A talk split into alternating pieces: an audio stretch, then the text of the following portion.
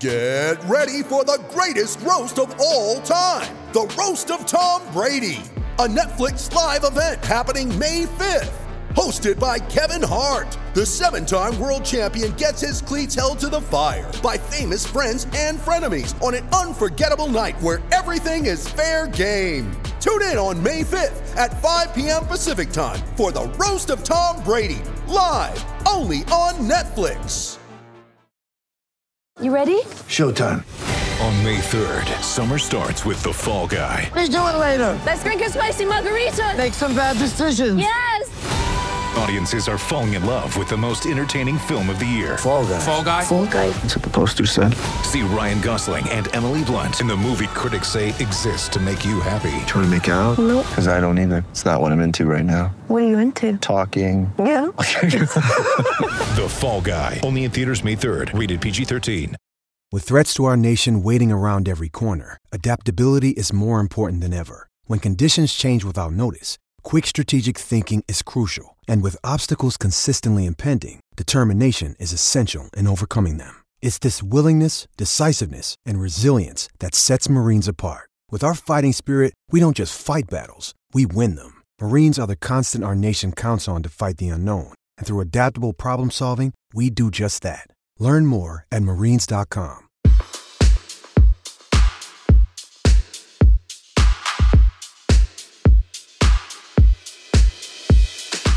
know, I can tell you as a former player and a coach, m- most of my philosophy is about learn from what was and use it to what is, and, and not to the extent where there's resentment or anger or frustration that you didn't do something. And I bet most of the greats are, even though they're real competitive, when they get pragmatic, they go, Yeah, I could have, would have, but also here was a couple majors where I got through and won the title, and I probably shouldn't have.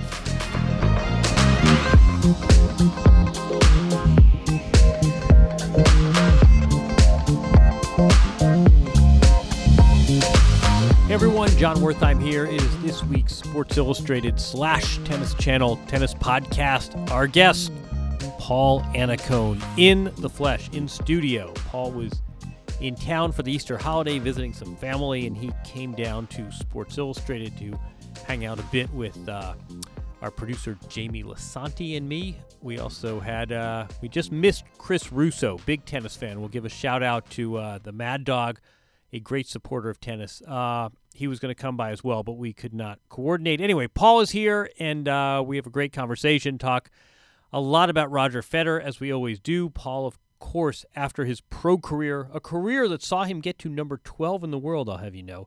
After his playing career, Paul has become uh, an esteemed coach, worked with Pete Sampras, and worked with Roger Federer. He is now, among other things, an esteemed uh, Tennis Channel colleague and commentator. We talk about Roger Federer. We talk about tennis these days in general. Paul's prediction that Rafa Nadal will dominate the clay season, meaning that Federer and Nadal will go to Wimbledon having won each of them one major. That's not something a lot of us saw coming into the year. Uh, we talk a bit about uh, Paul's forthcoming book as well. Good conversation with a good guy, um, and he's right here. So why don't we stop babbling and make this less of a monologue and more of a dialogue?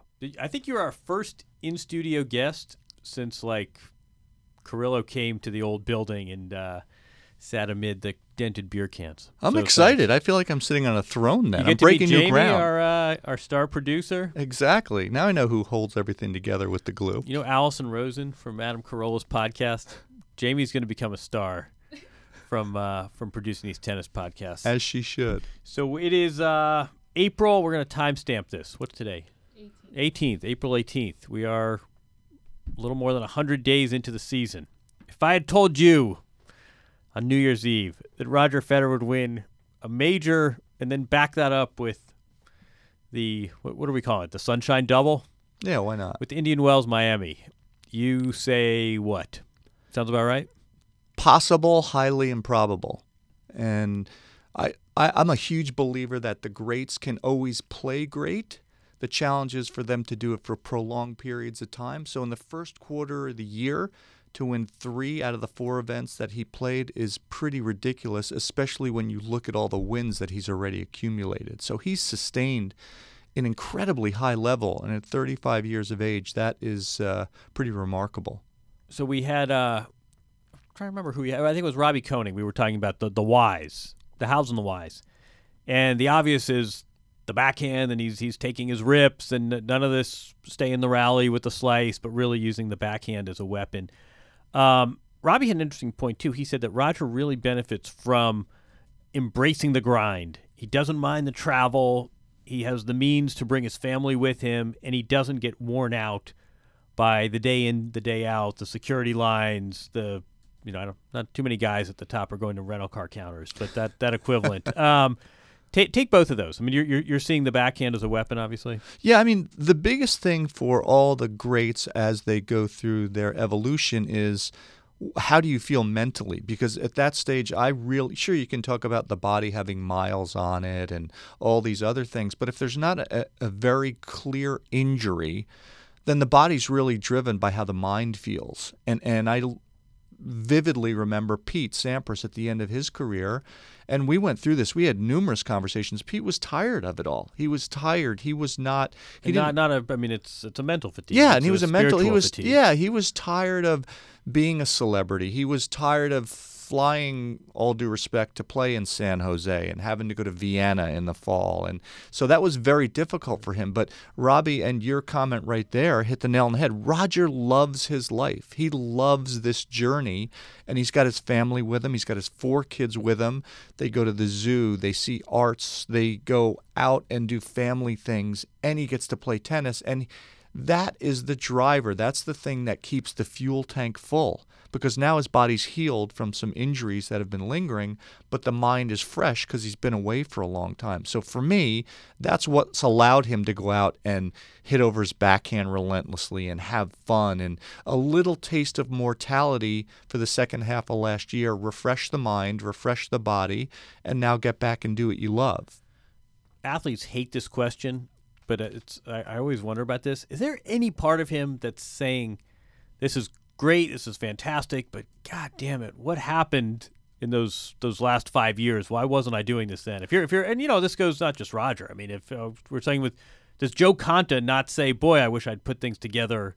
Three, four years ago, and wasn't playing sub 100 tennis for the first three years of my career. Is Roger at all just bittersweet at all? Well, the specifically the two greats that I've been with, Pete Sampras and Federer, have an, a, in a very different different kinds of personalities have an incredible talent to actually detach from what has happened and not let that bother what can happen. And what I mean by that is you know, after they lose, it's done. There's an evaluation and you move on. There isn't second guessing. There isn't coulda, shoulda, woulda. It's you make your notes and you move on. And, and that Roger does perhaps better than anyone I've ever seen because he remains relentlessly optimistic about what may occur and doesn't get caught up in what did occur and the shortcomings of that. And if you asked him and you looked at his record, he would probably say, Yeah, I probably could have done a little better here or there. I could have done this or that. But he doesn't waste energy on it. And I think that that allows the player to go on the court with a free mind and kind of a relentless pool of optimism because you're not second guessing yourself.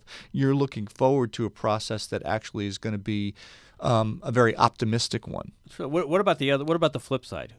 Were you ever with him when he really savored a victory, like the the flip side of beating yourself up uh, after a defeat? Was there ever one win where he, he sort of took took that extra moment to really really savor the occasion? Sure, 2012 when he won Wimbledon. You know, when he beat Andy Murray in the finals of Wimbledon, that was pretty special. He hadn't won a major since 2008, Australia. maybe or I think, uh, 2009. Australian Open 2010 was the previous. was it one. oh, 10, 10, 10, That's right. Yeah. But you know, And so, it was two and a half so- years. Yeah, so it was. Yes, that's right. doing three a 2010. year. That's right. So, so I guess the the point is that that to him was pretty special because that's the pinnacle of our sport, really, at Wimbledon. Right. Um, and to go back there, he'd had so much success, and to beat Andy in that final, when you know for already a number of years we've been saying, "Is this it? Can he ever do it again?" I think that was pretty special. And then this year at Australia, after he won the Australian Open, I got literally three minutes with him afterwards. He was pretty elated about that, and that that might have been the only time I've kind of seen him a little bit shocked, like did like wow, I really did that. Because I think I think he really feels like he can win anything, But going into Australia, not having played for six months, and coming out of that, you know, beating four top 10 guys and Rafa in the finals after being down 3 1 in the fifth, not sure even he felt like he was capable of that. How much do you think it means to him to win a mental battle against Nadal? I mean, we, you know, it, it's great message board fodder, it's, it's great sort of tennis geekdom, but to Roger Federer, how much do you think winning a five setter down a break against a guy who's gotten the better of you for your career, how much of a difference do you think that makes? Oh, I think it's huge. And look, I lived it um, for three and a half years trying to help solve the Rafa problem. And the Rafa problem is he's great and he's a tremendous competitor with a lot of margin on his ground stroke. So when the pressure comes, his margin creates safety and his athleticism allows him to stay in points longer, which tends to create very simplistically more errors from Federer's style of game. So when Roger all of a sudden at 3 1 in the fifth is able to play 20 minutes of spectacular tennis and basically hit Rafa off the court, that is an awakening. And I think we've seen a little bit of the trickle down effect in Indian Wells and in Miami that Roger now feels like, oh, I can do this. I see. I mean, whatever. This is what separates elite practitioners from people like me. But there's no, I keep getting back to this. There's, there's nothing in the back of his thinking saying like, God damn it, where was that at the 2009 Australian Open final? Where was that backhand in all those French Open matches?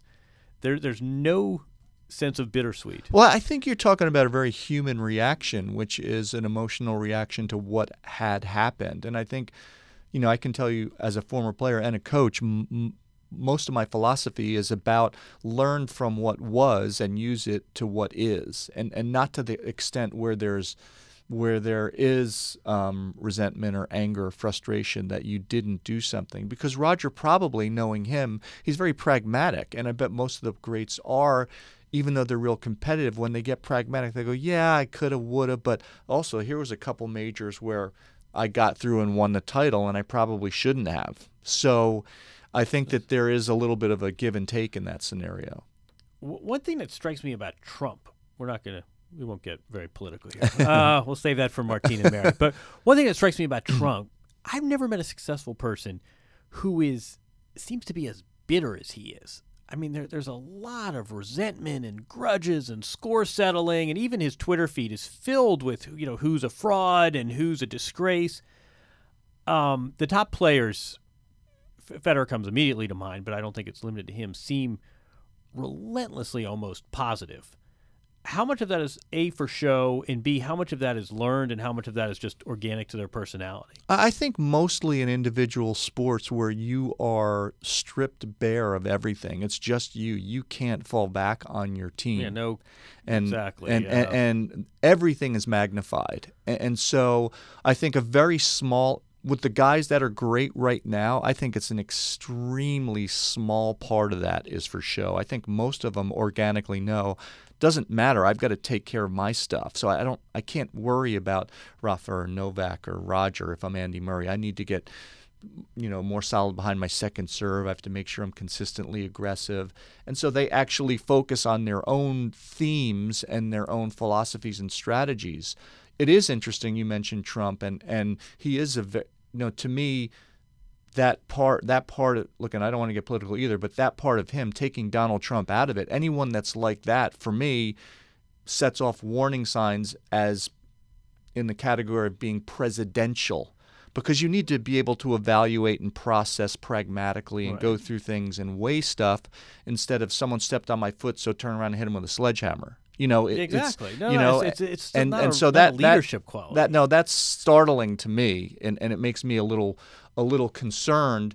And most great players are like that. Even there's a couple players that you can look at sports wise that had a little bit of that. Maybe Michael Jordan a little bit in his time. Maybe Kobe Bryant. Maybe Tiger. You know but those. That, but that was more of a sort of com- competitive fire and using exactly it as motivation. It, it wasn't at the extent. It wasn't at the extent of being um, derogatory towards someone else. It was more self-defense right, of right. I, I'm I'm stronger than that. I can do this. And and so I think most greats are able to find their way through that and use it when they do have that trait. They use it as a catalyst to help them excel versus defending themselves about stuff where it should go in one ear and out the other because it does all it does is use up emotional energy. Um, all right, enough enough of Federer. I want to talk Paul Annacone. I, I was thinking of you last week when this announcement came down. Tony Romo is going straight from uh, from one career to another and is now going to be the lead analyst for CBS for for football. Um, no, but I, I was thinking in tennis there really isn't. People aren't necessarily eased into the job. I mean, obviously, maybe you don't start out on the Wimbledon final, but it seemed as though you made this transition smoothly and also quite abruptly. It wasn't like you took two years to uh, go do regional college football games and take classes and talk to specialists. How did your how did, how'd you get into this TV gig? And Well, also, how, how'd you prepare? Well, I did a little bit when I was younger, when I first stopped playing, and I did a little bit um, with David Mercer and you Oh, know yeah, David, yeah, right? yeah. Oh, I did a didn't li- know that. Yeah, For- for BBC? Yeah, a li- little bit, and I did a little bit um, uh, of some radio. So I did a couple things, and I was always interested. And Mary will probably tell you, I remember sitting in the back of the booth just watching her and Cliff a couple times do some commentary, and it interest interested me. Um, and the other thing too is that I got together with a group at Tennis Channel who are in an industry that I've been in my whole life. This is what we do. And, and it's a great core group.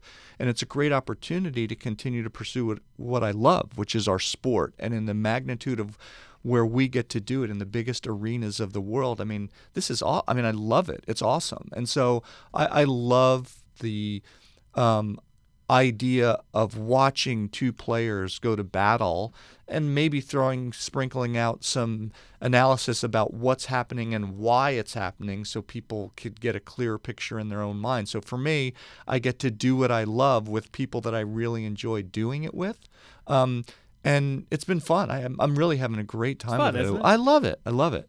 What um what what was the biggest? I mean, you know, I always feel like this TV talk is a fine line. Like on the one hand, you don't want to diminish it. It's it's work. There are certainly skills, and they need improving. At the same time, I all this like TV's it, it's it's so hard. Like no no one's breaking rocks here. No one's I would say no one's working the blast furnace. Exactly. It's, it's fun. You're talking tennis. Um, but what was the biggest adjustment for you? I mean, Well- it's, it's not just going in there and, and basically having the same conversation you had in the lounge with, with a camera and a red light. I mean, there are Yeah, you have to learn. I mean, for me, uh, it's all, all the intricacies of TV that you know so well, and specifically as an analyst, you know, I have a propensity to be a little bit uh, too verbose. I can kind of wander on too long. I learned. I need to learn to be, and I still need to work on being concise, getting to the point. You know, knowing when to talk, when not to. Let the you know let the arena talk for you and and you know when to actually sprinkle some words on there that make sense so all that stuff you know you learn those intricacies but i love um look I'm, I'm a student of the game. I love to learn. Um, I, I still, even when I wasn't doing TV, I still followed everything. I looked at statistics, who was doing what, when, where, and then I would put the why behind it with my coaching philosophy, what I thought. And so now I get to do that on TV. So I, I love watching players have to problem solve on the biggest stages of the world with no one there except themselves. Where else do you see that? You see it on a golf course, I guess, but they have their caddy. But these players are trying to problem solve in the finals of Wimbledon, the finals of US Open, and it's just them. That's it. That's amazing. I don't I don't want to turn this into uh, you know shitting on on court coaching, but uh, I, I always I always say in, you know my guilty pleasure is UFC. This is cage fighting. These are the toughest guys in the world, and one out of every four minutes, these guys are getting instruction and they're getting pumped up and they're confidence, and you're doing great. Tennis is more isolationist than cage fighting. It, it is, and I'm I'm I you know in my early days I actually was a proponent of on-court coaching, and we Oh, tried it on the Oh, yeah. ATP tour years ago. I did it with Pete Sampras in Atlanta years ago. Might have been I don't even know when it was, uh, early '90s. And um, at that point, I thought it was a a decent idea. Pete didn't like it, um, but now after seeing its progress, um, or arguably lack thereof, and what we've seen in the WTA tour, I, I don't love it. I really don't. I, I think that there's not a great way to do it that makes sense. Um, you know, you want you want it to add to the TV story. I currently very rarely does it do that for me. Um, I, I don't think coaches, and I've never felt like coaches are the product. I think we have to figure out how to help our players. My coaching philosophy is very simple. How little can I say to get them to do what they I was need going to say, never do? mind TV. That's where you want Right. to be concise, right? Right. How little can I say to get them to do what they need to do?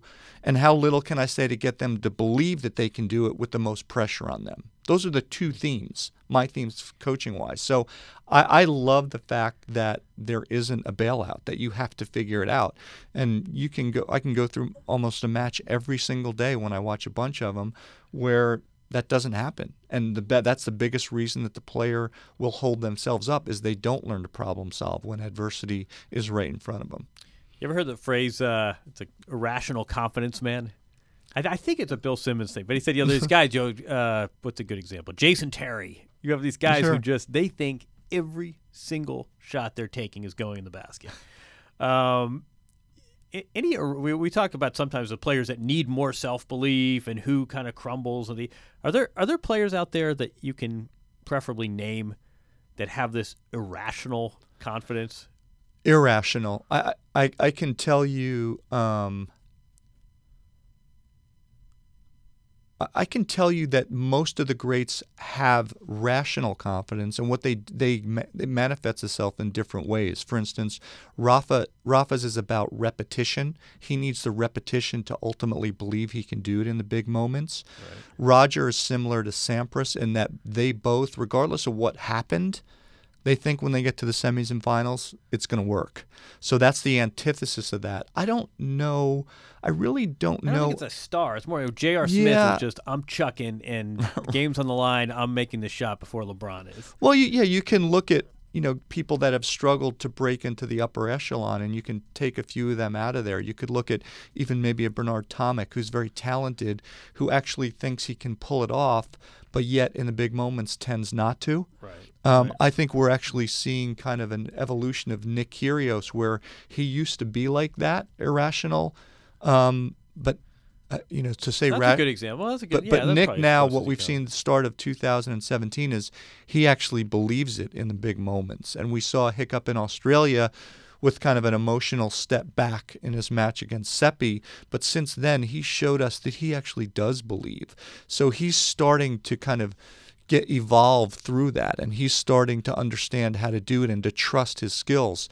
Um, and and on the women's side, I think Serena is great at it, and that's one of the reasons she's dominated. And and I think them uh, there's a large portion of the other women that are near the top that have struggled a little bit. Angelique Kerber stepped up That is- last that is year. That is not an irrational confidence player. Yeah, she- Angelique Kerber stepped up last year, and she really was like, "Okay, I'm going to figure this out," and she figured it out in 2016. 2017, no one's really grabbed it yet. We haven't seen anyone kind of go, "I, I can do this," and, and there's no magic pill. Everyone's personality and their dynamic to set it up is a little different. Yeah, I, I don't know. I mean, I was saying, I think the Lindsay. I think part of it is I I don't mind the unpredictability, but you've got a 35 year old woman who won the first slam, and who knows if and when we'll see her again. And otherwise, there are a lot of confounding results. Yeah, there's a lot of lot of crazy stuff going on, and I, I've I've said from the beginning, huge opportunity for all of the young women out there with Serena not playing as much to kind of step up. But it, this just shows us how hard it is to be great consistently because no one's been Yeah, able was- to do it. People say, "Oh, Serena's doing it in a time of you know in a, in a shaky time," and I said, "Look at the look at it the other way around. How good do you have to be to win 23 majors when we see other players win one and can't even you know don't don't win another title of any size?" Right, and we, we saw Kerber do it pretty well last year. She did a pretty good job with it. Now, I think it's a very tough time. It's going to be interesting with Sharapova coming back. What, what what's what are we going to see from her? What are we going to see? What are we going to see from her? Well, I- you know, she's, if not the most professional, one of the top couple of in terms of being professional, ticking the boxes on the women's tour. So I can't imagine she's not going to be extremely ready. And, and judging by the results that are out there, she's got to believe that she's going to jump right back in and very quickly contend just because she worked so hard and because there hasn't been another dominant force lately other than Serena. And Serena has been her kryptonite, but everyone else, I think she feels like I can do this. So I think I would expect her to be, um, ex, you know, extremely high level very quickly. She turns 30 this week, but uh, who knows what ages mean anymore, especially when you're, coming off of uh, no competitive matches in 15 months. Maybe you get that time on the back end. So we're, we're heading to, uh, I think Maria, Maria turns 30 this week. That's uh, So we're heading into clay season. If you are advising Roger, do you tell him to shut it down, see you on the grass? Do you say it's weird not to at least show up in Paris, give it a shot? You've won this thing before. Do you say you're coming off this great 90 days? Why stop your momentum? Play all these events. No, I, I mean, he's doing exactly what I would have suggested, which is don't play any of these initial clay court events. I would never tell a great player not to play a major event. Chris Russo, Mad Dog, who is just here, is convinced that Federer is going to show up in at least one. Uh, I don't know where he's getting his information. If it's Before a speculation Paris? before Paris, Nah, that would shock. That would shock. me. Shocking, right? That would shock me, and and I think I'll be surprised if he doesn't play the French Open. That would surprise me. Why, why is that? Just Be, just because it's the French Open, that's what I'm. and and and I think look, I remember when Like, what do you, what do you just? Yeah, and I, and I I think you know he's got enough. He's doing a bunch of charity things now, but he's got enough time where he can let his body rest and really have a great training block, and he can go to he'll go to Paris in great shape unless he's had injury. And look, yeah, it's clay, but the guy's 35 years old. He's played plenty on clay. It's not like he's going to forget how to play Yeah, on right. clay. And you slide, right, and you can it all night. argue he's been the most successful clay court player maybe ever other than Rafa. All right, gonna say. Yeah, other than Um, Rafa. right, Uh, other right, than right. Rafa, if you look at his Right. record, he's had a tremendous clay court career, and and so there's no reason why he can't go there after a great training block and just be ready to go. I mean, let's let's you know he let's just remember what happened in Australia. He didn't play for six months, right? Yeah, exactly. And he Right. played an exhibition the week before where he lost to Zverev. And what else did he do? I don't even remember what he did. You think he won a couple? He beat Dan Evans. No, and remember he played his way into the tournament. Right. He he played a match. He played? Played Noah Rubin, and I think he gave up a set. um, Yeah, or or didn't, playing- didn't look particularly sharp. Right. So so I guess my point is I would never tell him not to play a major, Right. but I think it's smart. Lunch. What? Um. So you think Rafa wins the French though? Yeah, I think Rafa dominates the clay court season. I'll be shocked if he doesn't have at least 3 titles out of this clay court season including Roland Garros. So in 2017, with one of the guys about to turn 36 and the other about to turn 31, uh, we have Federer winning the first major of the year, Nadal, per Paul Annacone's suggestion, winning the second, and uh, and these guys dominating the Master Series events as well. Uh, who would have thought? It's ama- it's amazing. Great I- story, right? It's a, I mean, look, you never. I always say, don't ever bet against great. You know, great players, they are not the rule; they're the exception, and they find ways to do things that we pundits like to sit around and talk about and say they should or shouldn't be able to do this. But I've been fooled many a time before, and great players don't bet against them. What's next for you? What's next for me? The clay court season. I got to get my clay court shoes out and get ready to go. Should we mention your book, or should we cut that out and uh, do a podcast when you come back, ready to publicize it? Uh, we could do either. I'm Tell me about your book. I'm hoping that the book is going to be coming out um, French Open Wimbledon ish. Oh, that's soon. Yeah. Oh, great. That's the goal. Title? Depending on how hard Jamie works at it. Jamie is the Allison Rosen of this podcast.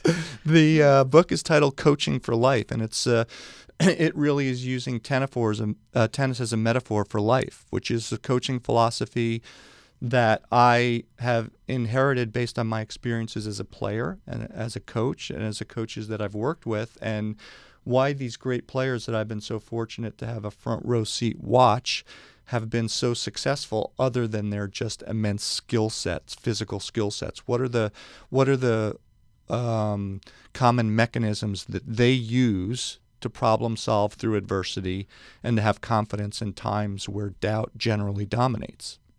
But I've I've read uh, an advanced copy, and it's also about coaching greatness too, and sort of how do you tease out we all have this in us, and most of us. You know, how how do you tease out this these elite performances too? Right. Exactly. Yeah. It's like how do you look? Everyone's you know the biggest misconception people make is I want to be X. Everyone's goal needs to be I want to be as good as I, can, be, whatever that is. So you have to set up the processes to do that. Now, how do you do it? Well, that's what most of the book is about. And a lot of it is about how the players that I coached and how I did it as a player. What did Pete Sampras do to get through adversity? How did Roger sustain this for so long? What did I do when I played? Tim Henman, what did he do? How did he get to be four in the world? And was that good? And Sloane Stevens, as a young woman who I was fortunate enough to coach when she was 21 years of age, what were her challenges and how did she deal with that? And so I think it does have to be coaxed out, but the only way to do it is to be able to hold up a mirror and understand yourself and figure out ways to maximize whatever that potential might be. All right, we're going to uh, we're going to plug this book relentlessly when it comes out. Awesome. I put you on the spot there, but no, I think it's good to uh, pe- people can order this online. They can yeah, go we're to, gonna, uh, we're gonna we're gonna start. We're gonna fi- we're figuring all that out now. All right. A lot of great people helping, but in the next couple of months, it's going to be out there, and hopefully you'll let me come back on here and chat about it. And who knows, we'll even get a plug on the tennis channel. I know some people there. Um, so do you. Awesome. Yep. All right. Paul and I are going to go eat lunch. That does it for this week's podcast. Good conversation, as always, with Paul Annacone. We will keep you posted on his book, and we'll see if his prediction about uh, the clay court season comes to pass. That is a lot of dominance from Rafa Nadal. Doesn't sound like such a bold prediction, but uh, again, we've in a much different place in men's tennis than we were and we started the year. Uh, anyway, that's it for this week. Uh, thanks everyone for listening. Thanks to our esteemed producer, as always, Jamie Lisanti. We will have another guest. I am headed to Cuba for a um, a, a project that involves tennis and Tennis Channel that I'm sure uh, we'll hear more about. But we'll have another guest next week. I'm Jon Wertheim. That's Paul Annacone. She's Jamie Lisanti. We'll do it again next week. Have a good week, everyone.